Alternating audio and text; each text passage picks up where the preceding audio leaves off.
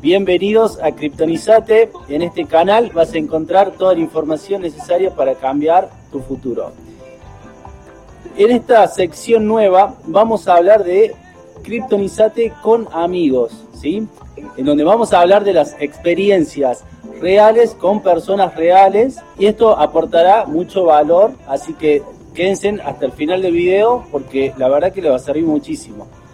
Bueno, ahora les voy a dar un minutito para que se presente cada uno, diga quiénes son, qué hacen, qué estudiaron, un poco así de su vida personal. Si querés empezar vos, Ale. Comienza Martín. No, bueno, te doy el honor. ¿No? ¿Te la pregunta? ¿O querés? O lo digo de vuelta. No, dale. Bueno, mi nombre es Alejandro Peralta, tengo 31 años. Bueno, actualmente vivo con mi familia, que está constituida por mi novia y mi nena. Bueno, trabajo conjuntamente con los chicos. Y bueno, hace un año aproximadamente estoy en esto de las criptos. Bien, bueno, me presento yo, soy Martín, tengo 29 años, también vivo con mi familia y largué también esto de las criptos hace aproximadamente un año y medio, 2 años. Bueno, la idea principal de esto, como dije anteriormente, es conocer las experiencias que tuvimos cada uno, porque por ahí a las personas que están empezando o no saben si empezar, está bueno tener este roce, esta conversación, una charla entre amigos, que sea algo, la verdad, muy... ¿cómo se dice? Entre jóvenes millonarios. Sí, muy descontracturado, con la idea de que se animen y tengan estos hechos reales y no que sea tan solo siempre de youtuber y que sea algo muy genérico. Y vamos con las primeras preguntas, ¿sí? Bueno, Martín, ¿cuándo comenzaste con este mundo de las cripto? Más o menos, ¿cuándo empezaste a escuchar? ¿Cuándo te llamó la atención esto? ¿Y cuál fue la primera criptomoneda que compraste? Bien, aproximadamente hace 2 años, 2 años, 1 año y medio más o menos, empecé con las criptomonedas. Fue en la época de plena pandemia, estábamos cada uno en nuestras casas con mucho tiempo y pocas cosas para hacer. Entonces ahí me surgió esa curiosidad de qué eran las criptos, y en cuanto a videos que veía por YouTube, cosas que me comentaban mis amigos, algunos cercanos, me fui introduciendo en este mundo de las criptomonedas. ¿Cuál otra pregunta? ¿Cuál fue la primera cripto que compraste? La primera cripto fue Bitcoin. Bitcoin fue la primera. Sí. Alejandro, bueno, el primer acercamiento con las criptos también fue en plena pandemia. Surgió de una conversación que tuve con ellos, donde ellos ya tenían su curiosidad, ya tenían sus intenciones, y yo estaba un poco reacio a esa idea. Después, investigando un poco más, viendo un poco más en videos de YouTube, en foros de criptomonedas, me animé y empecé a invertir.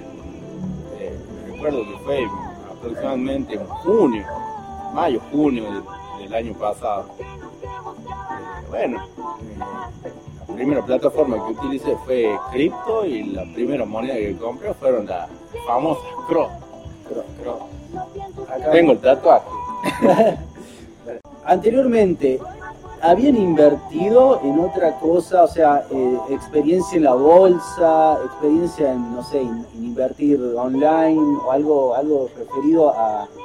Bien, no, o sea, lo único que había invertido era lo famoso plazo fijo, que te daba un banco, con eso inicié, digamos, interés, prácticamente nada de interés. Y luego habían plataformas, bueno, siguen hoy en día, Mercado Pago, en ese tipo de plataformas.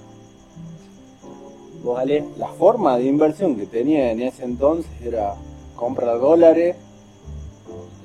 Como todo argentino. Claro. Estaba la gran Argentina de hacer el rulo. Creo que también paralelamente con entrar a las criptos fue hacer esto del boom de los rulos y sacar un poco... Contale a la persona que no sabe lo que es el rulo, así en menos de un minuto, ¿qué es el rulo? El rulo es cuando vas a la peluquería el rulo es cuando vos adquirís cierta moneda de cambio y aprovechas, digamos, el tipo de valor de cambio que tienen distintas plataformas. Por ejemplo, yo iba, compraba a través del home banking el dólar a cierto precio, iba y lo vendía en una plataforma en un valor un poco más inflado y podía aprovechar, digamos, ese movimiento. Podías volver a hacer la recompra. Exactamente. Y a cada vuelta, a cada ciclo, iba obteniendo mayor rentabilidad de lo que hacía. Anterior a eso, compraba dólares. En algún momento eso se vio limitado. Pudimos comprar hasta $200. Después ya no pude comprar por ciertos motivos, por mi situación del banco. Sí. Y bueno, surgió esto de las cripto, no tenía por ahí cómo invertir. Y bueno, anteriormente también venía de Mercado Pago. En ese tiempo Mercado Pago era, no sé, en mi interior pensaba, a la semana me da una coca Mercado Pago gratis. Le estoy ganando al sistema. Le estoy ganando al sistema. Sí, sí, todos creo que pasamos por lo mismo. Y hoy por hoy te das cuenta cómo usaban tu dinero o lo usan para reinvertir en otras cosas que... Totalmente. Bueno, teniendo ya un poco más de un año de experiencia en lo que es las criptomonedas, hoy en día, yo les pregunto, ¿confías en las criptomonedas, en la tecnología? Y si es así, ¿cuándo fue el momento que te hizo el clic, que debo decir, bueno, entendí por tal y tal cosa de que sí, la verdad es confiable, o hasta el día de hoy desconfío, pero bueno, estoy porque es rentable? Ale. Esa pregunta, al principio yo veo a las criptomonedas como una forma de sacar un beneficio económico, donde en su principio me servían para hacer el fulo del que les cuento, sí, y después me servían, bueno, la compro a cierto precio, espero que se cotice un poco más y vendo. Al día de hoy yo las criptomonedas las veo no tan solo por su valor económico, sino por la tecnología y el cambio que están haciendo en el mundo, que es por lo cual para mí deberíamos confiar. Hay países que lo hacen, hay empresas que lo hacen, hay personas importantes en el mundo que lo hacen. Este año se vio muchas personas reflejado y fue más allá de una noticia, fue más allá de es ya una forma de vida, digamos, que para mí es algo próximo que tendríamos que adoptar todas las personas. En resumen, confío en las criptomonedas. Apuesten en cripto. Vos, Martín, pensás lo mismo. Exactamente lo mismo. Es un mercado que ha crecido muchísimo en estos 2 años. ¿Cuándo fue que me hizo clic? Habrá sido cuando personas reconocidas o instituciones se metieron en el mercado. Ahí es cuando dije, bueno, esto va para largo, tiene más para crecer. Esto va en serio. Va en serio. Bien. Bueno, una de las cosas que siempre yo trato de decirle a los chicos, a la comunidad, todo, es el controlar las emociones. En este caso, ustedes al día de hoy, ya con toda esta experiencia, ¿pueden ya controlar estas emociones o todavía tienen algo de invierto y me quedo ahí, me late fuerte el corazón, quiero vender, ¿no? ¿Qué sienten en ese momento? Vos, Martín. Bueno, las emociones sí, siempre tenés por ahí esa cosa que te tardan. Entonces la caperucita le dijo al lobo. Bueno, dale. Vos, Martín. No, sí, la verdad que sí, digamos, hasta el día de hoy es como que te da ahí cierto nerviosismo cuando te metes en alguna cripto, pero considero que sí, lo controlo. No, jamás he venido en pérdida, he aguantado durante todo el mercado que se dio bajista en un comienzo y ahora volvió a ser alcista, tomando las ganancias en estos momentos, noviembre y diciembre. Señor Peralta, hasta el día de hoy no puedo controlar las emociones. Claro, culpable. Pues sí, ahora puedo controlar las emociones de invertir $50, sí, y un poco más no. En ese momento, cuando comencé, invertía $50 y lo miraba cada media hora a ver si estaban todavía. ¿Lo pasas a pesos argentinos? Ah, no. Y explota la cabeza. Lo pasas a pesos argentinos y ya está, perdí. Claro. Pero también tenés la otra realidad. lo pasas a pesos argentinos y ves lo poco que vale nuestra moneda. Sí. Pasa, de hecho, me imagino la gente que está viendo se dará cuenta que si pasa su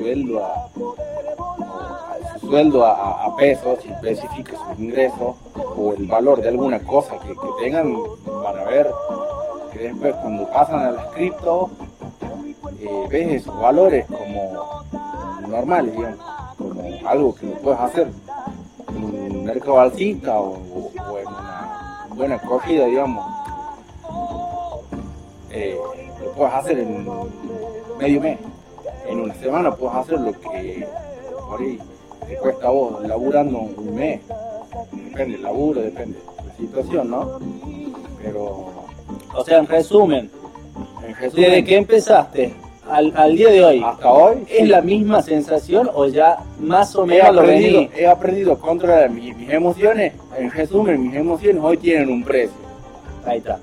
Si apostas $100, voy a decir, bueno, la banco. Pero si apostas 1000, ya es un numerito. Exactamente. Me ha pasado a veces que he comprometido parte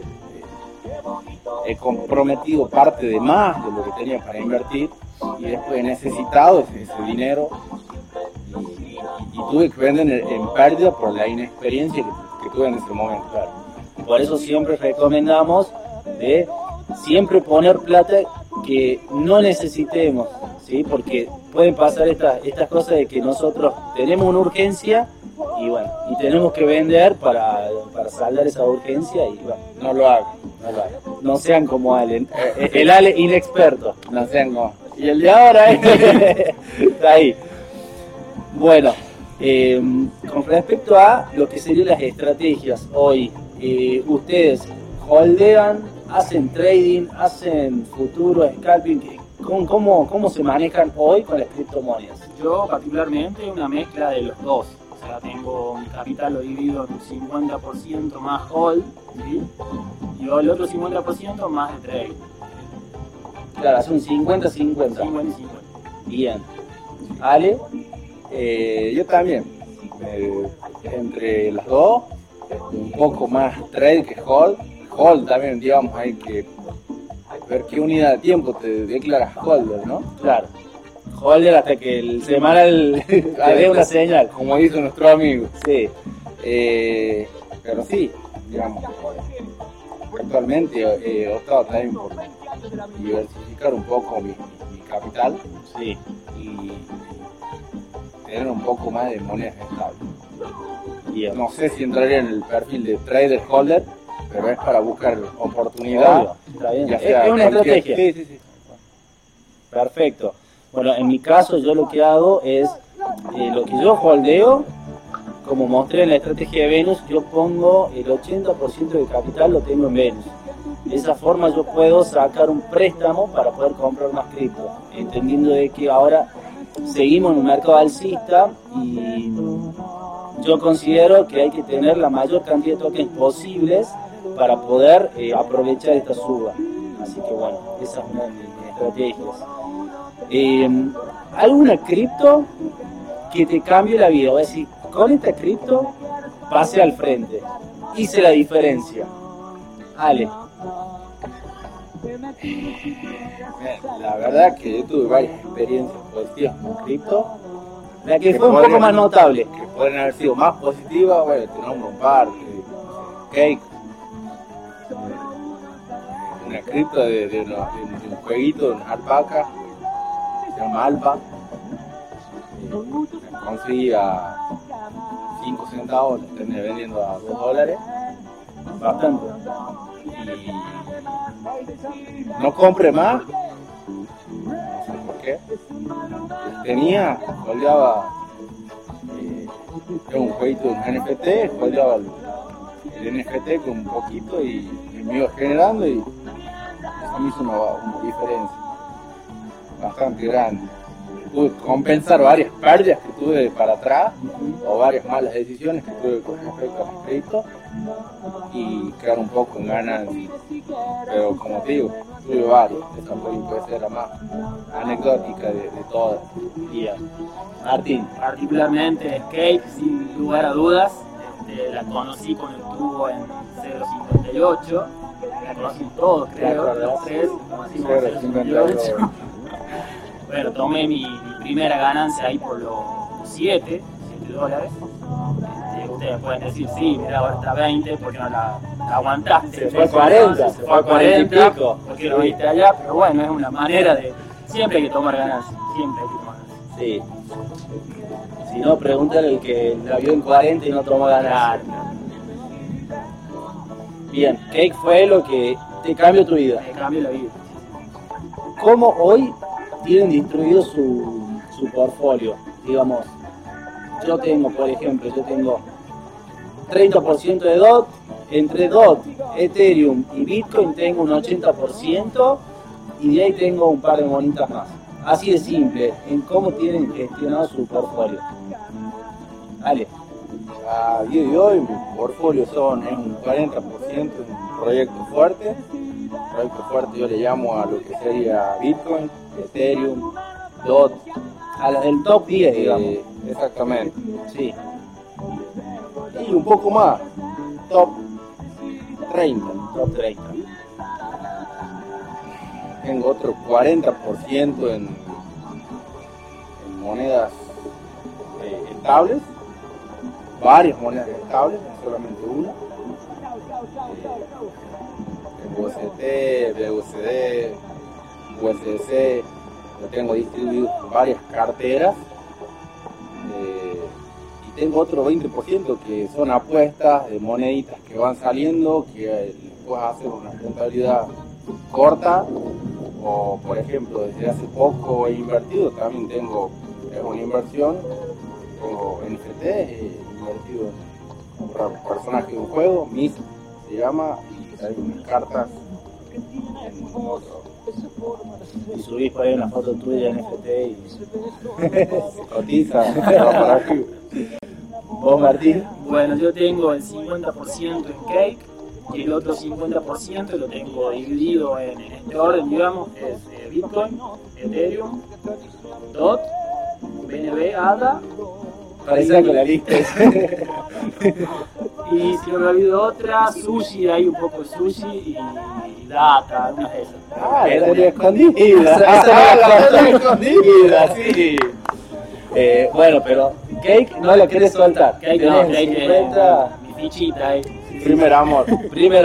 No se abandones. Bien. ¿Alguna vez tuvieron la experiencia de pedir algún préstamo para comprar criptomonedas?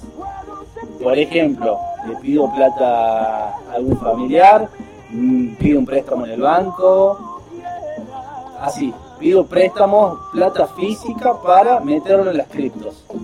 Yo la verdad que no, me siento más cómodo manejando mi plata, mi propia plata, y no, todavía no lo he hecho.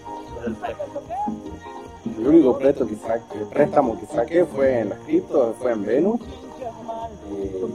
No me arrepiento, pero así préstamos con plata, dinero fiat, no, ni he pedido, también he conocido con Martín. Pienso que debería ser tu propio dinero, al menos al empezar, y después mantuve esa idea. Para el riesgo que implica también. Totalmente. Tengo que tener en cuenta que es un mundo nuevo, un mundo riesgo, y es algo que va al alza, es un cambio que se está imponiendo, es un cambio que se está aceptando, pero tiene su riesgo. Totalmente. Algo súper recomendable, trayendo todo esto, de que cuando estamos empezando no tenemos que estar pidiendo un préstamo o teniendo deudas, digamos, si todavía estamos empezando y no sabemos realmente lo que vamos a hacer o hasta dónde podemos llegar.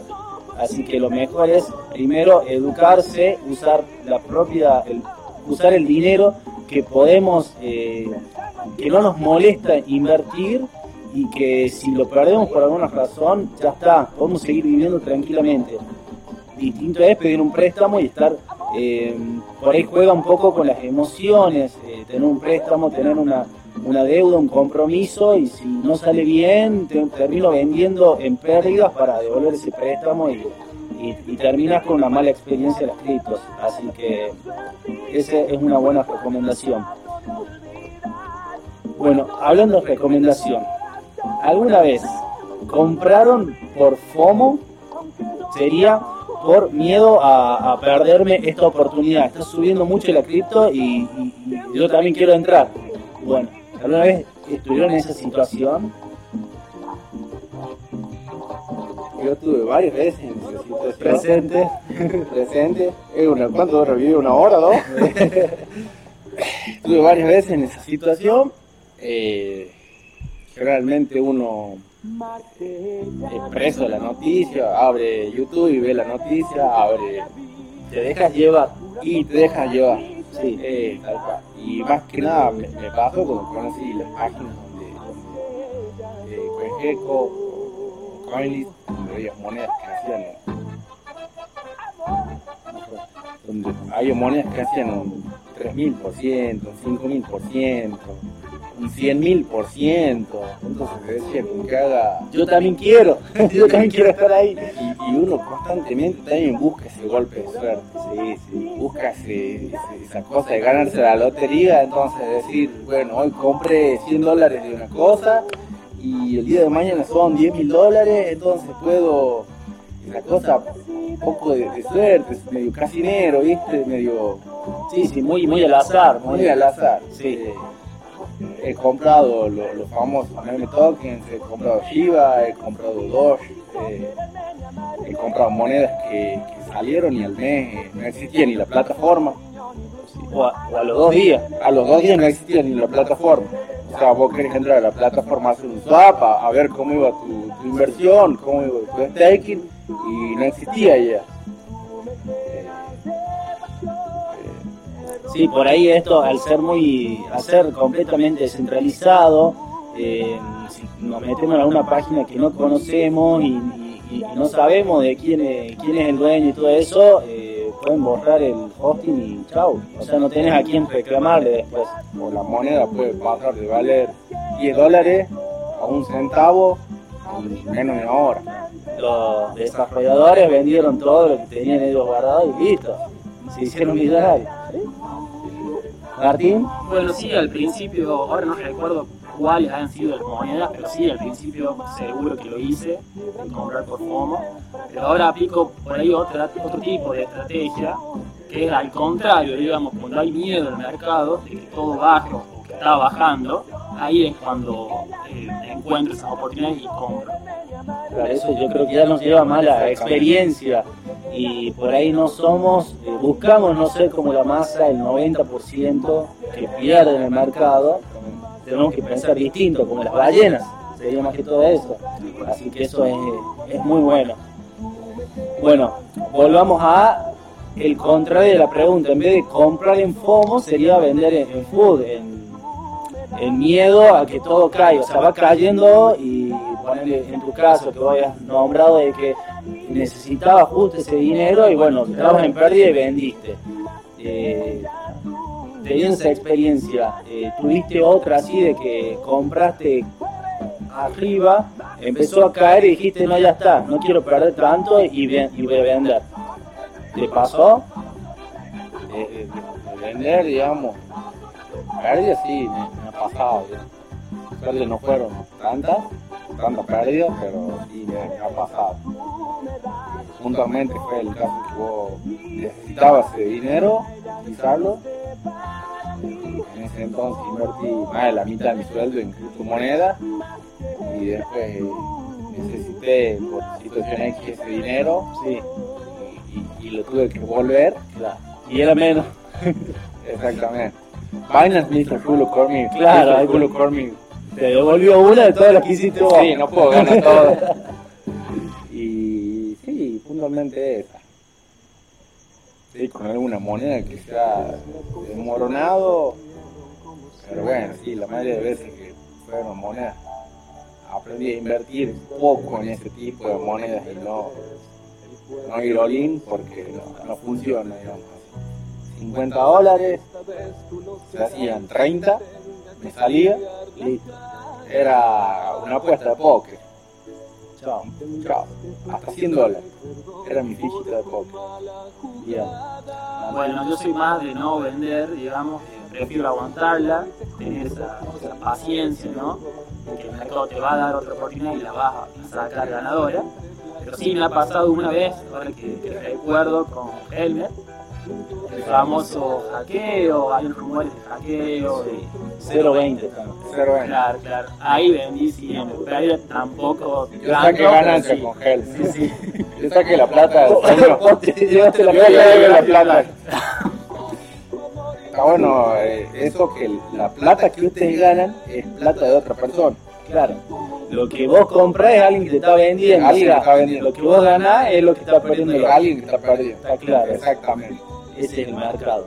Por eso siempre hablamos de buscar ser o pensar en contra de la masa, de la mayoría de las personas que por ahí tienen esos errores de principiante o por ahí se confían, y al pensar un poco distinto podemos tener ese éxito, si se quiere. Bueno, algo que seguramente les va a interesar a más que todos los nuevos que están empezando, si yo te doy $1,000 para una cartera nueva, no tenés nada, tenés $1,000, ¿en qué comprarías hoy? ¿Qué compraría hoy? ¿O qué recomendación darías al que tenga $1,000 para comprar? Antes que nada, $1,000 no tendría que necesitar para nada. Punto número 1. Bien. Serían $1,000 que si se hacen... Son para inversión. 200, 500, un panchito, se hagan lo que se hagan. Sí. No me modificaría mi vida. Digamos. Sí. Y después lo diversificaría... Hoy, si me preguntas hoy con un mercado diversificaría, dejaría un 50% en estable o en alguna moneda que no sea estable, pero que tampoco sea muy variable.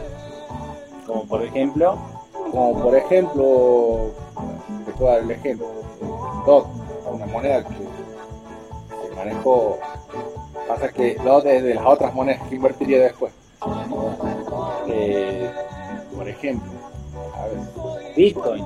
Por ejemplo, Bitcoin es una moneda que por ahí no sube tanto. Por ejemplo, BNB. Por ejemplo, alguna moneda que sea de algún exchange, que tenga algún respaldo detrás. Sí. Más allá del proyecto. Sí. ¿No? Y después el otro 50%, sí, lo pondría en Bitcoin, en moneda fuerte al principio. Pondría el 100% en moneda... 50% en monedas estables para después poder aprovechar alguna baja o alguna nueva oportunidad. Bien.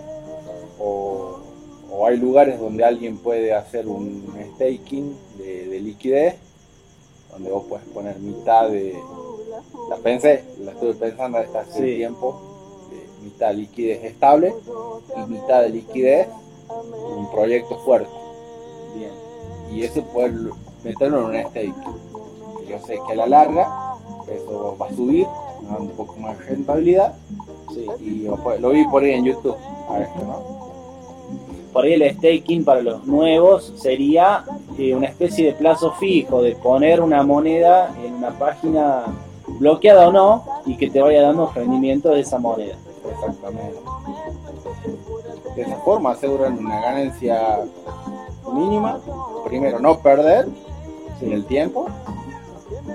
Asegurar una ganancia mínima desde la cual ya pueda invertir en otros proyectos que me parecen interesantes. O sea, limpio, la mitad en estable. Mitad en estable para aprovechar nuevas oportunidades, sí. Y la otra mitad en proyectos fuertes. Bien, ¿sí? Del top 30. Bien. Y después ver la forma de aprovechar estas otras funcionalidades o estas otras metodologías de hacer funcionar tu dinero, de moverlo, no dejarlo quieto. Exactamente, un staking, el pool que tiene Binance también son staking. Sí. Bien, perfecto. Martín, tenés $1,000. Yo aplicaría la misma estrategia que estoy aplicando hoy. Compro Cake. Compro Cake el 50% y el otro 50% lo diversifico en las monedas fuertes, las que nombraba, ¿no? Bitcoin, Ethereum, DOT. Y por ahí podrías tirar alguna apuesta que hoy en día está muy en boca de todos, lo que es el metaverso. Sí. Todas las monedas que respetan esa filosofía, tiraría alguna fichita. Bien. Ahora vamos a dar una apuesta mayor. Si yo hoy tengo para poner $100.000, $100.000, ¿qué harías en ese caso con $100.000? Seguiría el mismo criterio. O sea, tendría 50 sean en estable. Sean 10, sean... Te mantienes vos en ese margen. ¿Vos, Martín? Sí, exactamente lo mismo. Sería uno de los socios de Cake. La ballena de Cake. 50k en Cake y de ahí un proyecto fuerte. Exactamente. Bien. Para mí, hacer una acotación acá, para mí la mejor forma de manejarse es manejando el porcentaje de tu cartera. Y no manejar montos de dinero, digamos, que por ahí es un poco... Un número finito no, sino un porcentaje. Un porcentaje. Uh-huh. Más teniendo en cuenta cuando es muy diversificado en varias carteras. Bien. Y saber qué porcentaje de tu capital tenés en cada cartera. ¿Cada cartera sería en cada red? En cada red, o en cada billetera, o en cada lugar que vos puedas tener albergado tu dinero. Bien. Esto nos lleva a otra pregunta de... ¿Tienen más de una billetera digital? Sí, si los puedes conseguir billeteras, en realidad yo los tengo, a la mayoría los tengo en exchange, cada exchange tiene su propia billetera.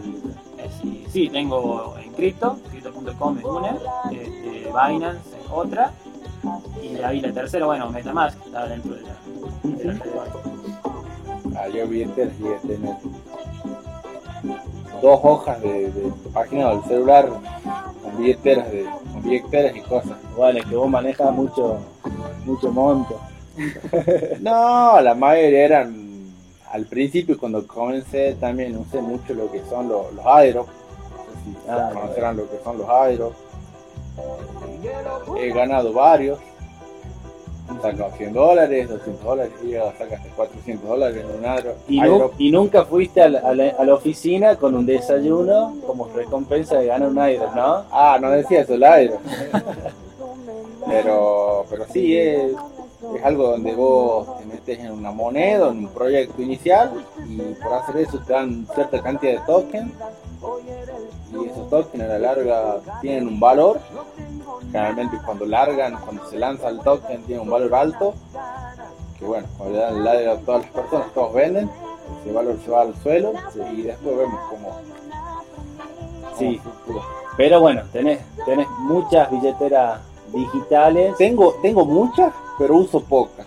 ¿Cuál es la que hoy usás? Porque hoy, hoy la que utilizo más son billeteras frías, que son MetaMask, la deben conocer. Bueno,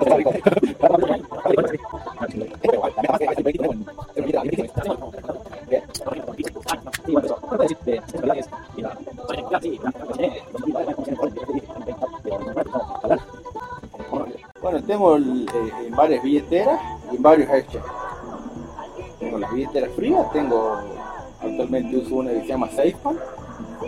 Bastante simple de manejar. Sí, la uso en el celu más que todo. Es bastante... Hasta el día de hoy no tuve problema. Hace un año estoy, nunca tuve problema. He utilizado Coinbase.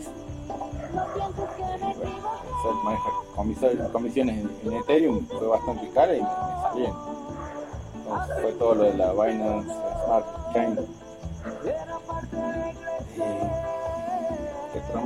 Y MetaMask, donde también tengo varias en mi billetera, digamos, tengo varias redes. Y esa billetera, digamos, más que nada la uso para investigación, para explorar. Yo puedo crear varias billeteras. Ya hay subbilleteras, creas subbilleteras, y por ahí en algún momento lo necesité para hacer cierta transacción en cierta red que no estaba ni en Binance. Me sirvió mucho. Y bueno, también tengo en Binance. Bueno, en otros exchanges también, en Hotbit, en varios, digamos, pero también no es recomendable tener plata por todos lados porque perdes la idea de... Por ahí perdes tanto el rastro de sí, donde tengo cada cosa. Más si haces tres. Bueno, ¿cuál fue la mayor toma de ganancia que bajaron a tierra? O sea, sacamos de las cripto, tomamos ganancia, me pago por todo el laburo, por todo el estudio, por todo el esfuerzo que le metí a las cripto, me doy un gusto. ¿Cuál fue el mayor gusto que te diste? El mayor fue, bueno, un celular, yo se lo saqué con la Cake, con la famosa Cake, lo saqué con la Cake, y fue buena experiencia porque a su vez lo pagué con cripto. O sea, no es que lo baje a tierra, a dólar o a pesos, sino que fue una transferencia directa con el vendedor que aceptaba cripto. Así que, bueno, hice una transacción con Bitcoin. Fue directa en cripto. Exactamente. Una experiencia distinta, digamos. Sí, sí, sí. Bien. Señor, ¿usted? La mayor toma de ganancia. Una coca. Y no, fue una cerveza. No, la mayor toma de ganancia, digo, en su momento en la pandemia estaba haciendo la habitación de mi hija, cero, y durante todo el proceso de realizar la habitación de mi nena, sí, he desembolsado cripto, o sea, iba pagando con cripto y a media y ahí uno cae en lo que hablábamos antes, la diferencia de bajaba $50 que lo hiciste en una movida, o sea, en una salió movida, bien en algo, un fin de semana, sí, y con eso pagabas, con $50 llegabas a pagar 10 bolsas de cemento, claro, a precios entonces, ¿no? Que cuantificabas y decías, te volaba la cabeza, o sea, wow. Y no me di cuenta, y fue un cambio y fue una forma de vivir en su momento. Ajá. Donde fue un mes donde a mi sueldo no lo toqué. Que después lo invertí en cripto, invertí un poco más del otro sueldo. Y después necesité sacar plata y así que tuve que vender en perro. Pero eso es otra historia. No entendía. Bueno, pero ahí es cuando vos también es como que baja un poco, te cae la ficha y vos decís, che, pará, esto va en serio, está bueno, le estoy sacando provecho. Y lo puedes ver. Claro. Lo importante es lo que puedes ver. Y algo que yo siempre sostuve es que no ganaste hasta que no lo puedes materializar de alguna forma. Claro. Hasta que vos no puedas decir, tengo estos dólares en el banco o tengo estos. Pude adquirir esta cosa porque al día de hoy no es al día de hoy no es un valor de cambio muy estricto, no es como decir tengo $100 en el banco, claro, por la volatilidad que tienen las criptomonedas, exactamente, así que esa fue mi experiencia. Bien. Otra pregunta es si consideran ustedes que criptomonedas pueden ser una libertad financiera, te pueden llevar por el camino de la libertad financiera, o sea, no dependo de un laburo de dependencia y voy por este camino de libertad. ¿Consideran que puede pasar? ¿Cómo lo ven ustedes? A día de hoy yo creo que puede llegar a ser una libertad financiera, lo puedes hacer si sos parte del cambio que está sucediendo ahora y no que se te imponga el cambio de las criptomonedas una vez que ya esté todo funcionando. No entrar tarde, entrar ahora que está funcionando, que está en pañales todavía, exactamente. Ahí podría ser una oportunidad de capitalizarte un poco, claro. o de hacer valer un poco más a la larga. Si entras ahora, dentro de 3 años capaz que entras con monedas que valen por 5, por 10 de lo que valen ahora, y la persona que entra en ese momento porque se le impuso, porque le dijeron de a partir de hoy vas a empezar a cobrar en criptomonedas, a partir de hoy pagas tus cuentas con criptomonedas, a partir de hoy esa persona se le va a imponer el cambio. Si vos lo elegís ahora, para mí puede significar un buen adelanto. De hecho, hay varios puestos de trabajo donde se paga con criptomonedas. Ya se está empezando a ver eso, sí, es verdad. Hay países, bueno, El Salvador, el caso de El Salvador, que ya lo adoptó como moneda legal. Moneda legal, exactamente. Martín, ¿vos considerás? Una cosa yo creo que es vivir de las criptomonedas en cuanto a trade, sí, eso yo lo veo por un lado. Por otro lado lo veo en cuanto a apostar a las criptomonedas, en cuanto a tecnología, en cuanto, no sé, por ejemplo, mentoría o por ejemplo proyectos que surgen de la empresa, que yo quiero aceptar criptomonedas en mi negocio, bueno, tengo un chico acá que sabe de criptomonedas, que estudió de criptomonedas, de programación, de lo que sea, y que te ayude a concretar ese objetivo. Por ese lado yo creo que sí, seguramente. En cuanto a trade, bueno, yo lo vería más como un complemento por ahora, no sé en el futuro, pero por ahora yo lo vería como un complemento en cuanto, bueno, tenés tu labor por un lado y podés hacer cierta diferencia con las criptos hoy en día. Bien, algo que por ahí está bueno y por ahí no lo decimos, es como cuando vas caminando y te tropezás y te fijas si alguien te vio y vos decís, nadie me vio, listo, me hago el sota y sigo caminando. Bueno, va por ahí esta pregunta. ¿Tuvieron en algún momento una pérdida que fue significativa y no le contaron a nadie? Dijeron, me la mandé, perdí, no sé, el 20% de mi capital, pero bueno, ya está, me la banco y sigo, pero no le conté a nadie, digamos. Yo no, particularmente yo no. No, iba hasta el día de hoy, no. Significativa, de decir. ¿Qué te dolió? No. Pérdidas así. He metido, como digo, siempre a dinero que está dispuesto a perder. Sí. No, va. No estás dispuesto a perder, ¿no? Pero $50, $20, $30 que invertí en algunos de esos bolichitos de Binance que nos metíamos, sí. Sabras de bolichitos,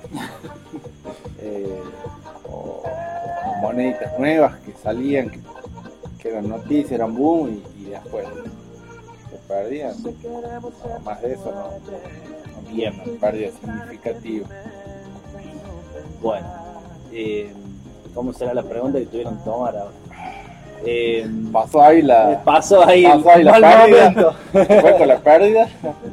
¿Alguna vez tuvieron alguna experiencia de ser estafados o casi me estafan? ¿Algo así? ¿Alguna experiencia para compartir?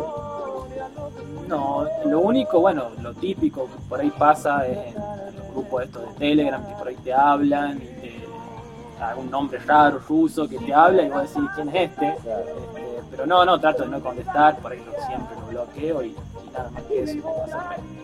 No, yo siempre les mando plata, todo. pero nunca me mandan nada. ¿Qué van a mandarme? No, yo, no, me ha pasado de entrar a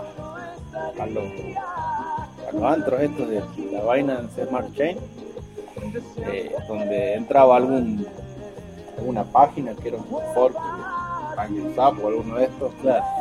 Recuerdo uno de Pokémon, del X. ¿Qué es un fork? Explica qué es un fork. Claro. ¿Qué sería un fork? Un fork sería una copia de una página y le cambian todo y pertenece a otra persona, apunta a la billetera de otra persona, del proyecto, de lo que sea, y se maneja distinto, por eso es descentralizado, porque cada quien lo puede hacer. Del equipo Rocket. Entre a unos deportes del equipo Rocket. Gana el equipo Rocket. La primera vez que gana. Digo que perdí por no decir perdimos.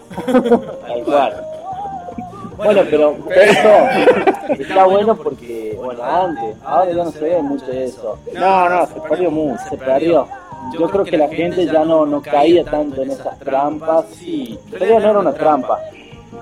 Vos comprabas y en 2 o 3 días moría el proyecto. Era así prácticamente. También iba a tiempo, le sacaba. También pienso que el valor de las comunidades, como la que ven ahora, le aporta mucho significado a esto y a que la gente se resguarde y a que diga, mira, me pasa esto, sí. Ah, yo estaba por entrar, mira, vi que le pasa esto a tal, a este chico, y este video, y esta cosa. No entren, es importante lo de la comunidad, es importante lo de estar informado, es importante lo de saber a dónde metes tu dinero. Aprendes de la experiencia de los otros también, exactamente. Hay muchas herramientas ahora, hay páginas, por ejemplo la de Food Doctor, sí, que te dice hace una auditoría de cada una de sus páginas en todas las redes y te dice cuál es el nivel o las fallas o las cosas que ves. Entonces, hoy por hoy hay mucha información que en su momento cuando empezó esto no la había. Y, bueno, podríamos haber sido estafados de cualquier forma, hasta en PancakeSwap, que en un momento también perdió el dominio, ¿Te acordás? Que por ahí te salía el icono de la billetera de PancakeSwap, perdón, de la billetera de Metamask, y te pedía la frase semilla. Nunca compartan la frase semilla, nunca la vuelvan a poner, si es raro, salgan de ahí, porque claramente están buscando ser estafados, claramente lo están estafando. Bueno, vamos cerrando un poco todo esto. ¿Qué recomendación le darían en general? O sea, para la persona que quiere entrar, ¿qué consejo le da? Persona, no tengo idea, no sé si entrar, estoy dudando, ¿qué le decís? Uno, no hacerlo hasta que no estés seguro. Dos, el dinero que puedas llegar a invertir, que sea dinero que no sé si no te da la pérdida, pero todo no lo necesites para ahora, que no lo necesites inmediato, o que estés dispuesto a dejarlo 6 meses para poder ver una rentabilidad, un beneficio, que se informen, que busquen buenos canales de información, que sean críticos a la hora de que no se dejen llevar por noticias, por rumores, por cosas, porque por ahí es por donde la mayor cantidad de la gente pierde. FOMO, el FOMO, la noticia, la cosa. Hay gente que, por ejemplo, invierte en algo porque Elon Musk dice que publica un perro en su Twitter, entonces explotan los memes, la gente se mete, el que se mete al último va y pierde. Sí. Y hay gente que sabe de esto, hay gente que, si vos pensás que sos vivo, pícaro, hay gente que no es más, y está esperando tu suerte, está esperando. No buscar golpes de suerte, porque eso es cada vez mayor, cada vez menor la posibilidad de encontrar esos golpes de suerte. Esa historia de compro esta moneda, $100 de esta moneda y ya no trabajo más, hoy es casi imposible, es como la lotería.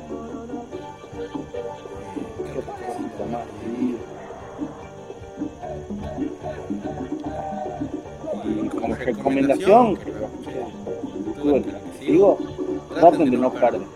Antes de tratar de ganar, traten de no perder. Cuiden todos sus dólares como si fueran los últimos.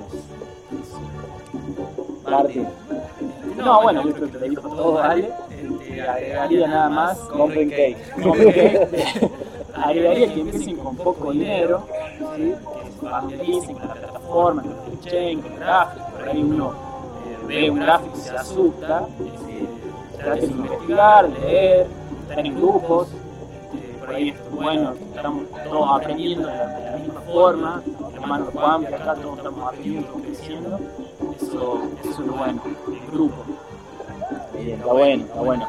Por ahí lo importante, como decías, es empezar, aunque sea con poquito, pero empezar a tener ese roce, esa práctica con el P2P de Binance, con comprar una moneda, aunque sean $10, tener esa experiencia de venderla, de ver cómo sube, de pasar por esas emociones, porque después más adelante, cuando llegas a poner más plata, ya tenés un capital un poco más grande, ya haber gestionado un poco esas emociones y que no te agarren de sorpresa. Así que bueno,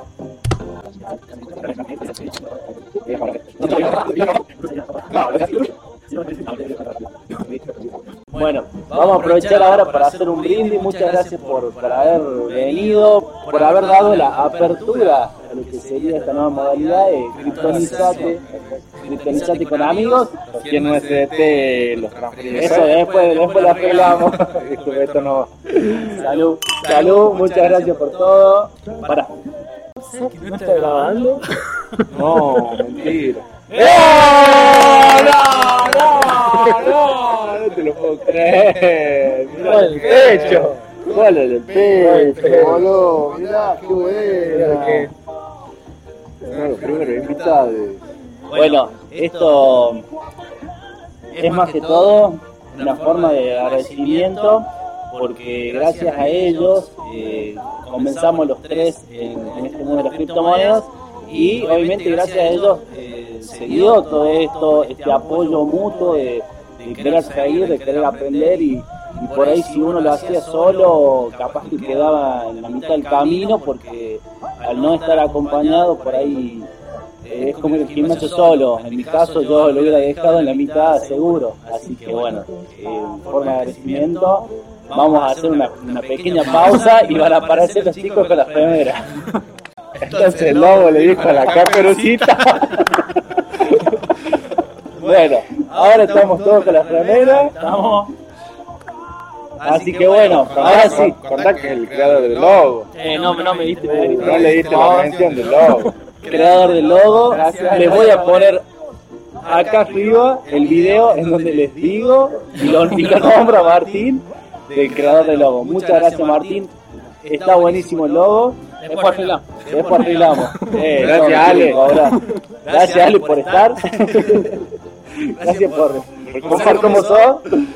Bueno, ahora sí le damos el cierre. Espero que les guste. Vamos a compartir una vez cada 2 semanas. Vamos a dar una vez cada 2 semanas. Esto es lo que sería Cripto con amigos. Obviamente van a ir cambiando los invitados. Y escuchame, yo voy a decir, bueno, y no se olviden de ahí, todo tengo que decir. Ya quedó. Y no se olviden de Kriptonizate. ¡Oh,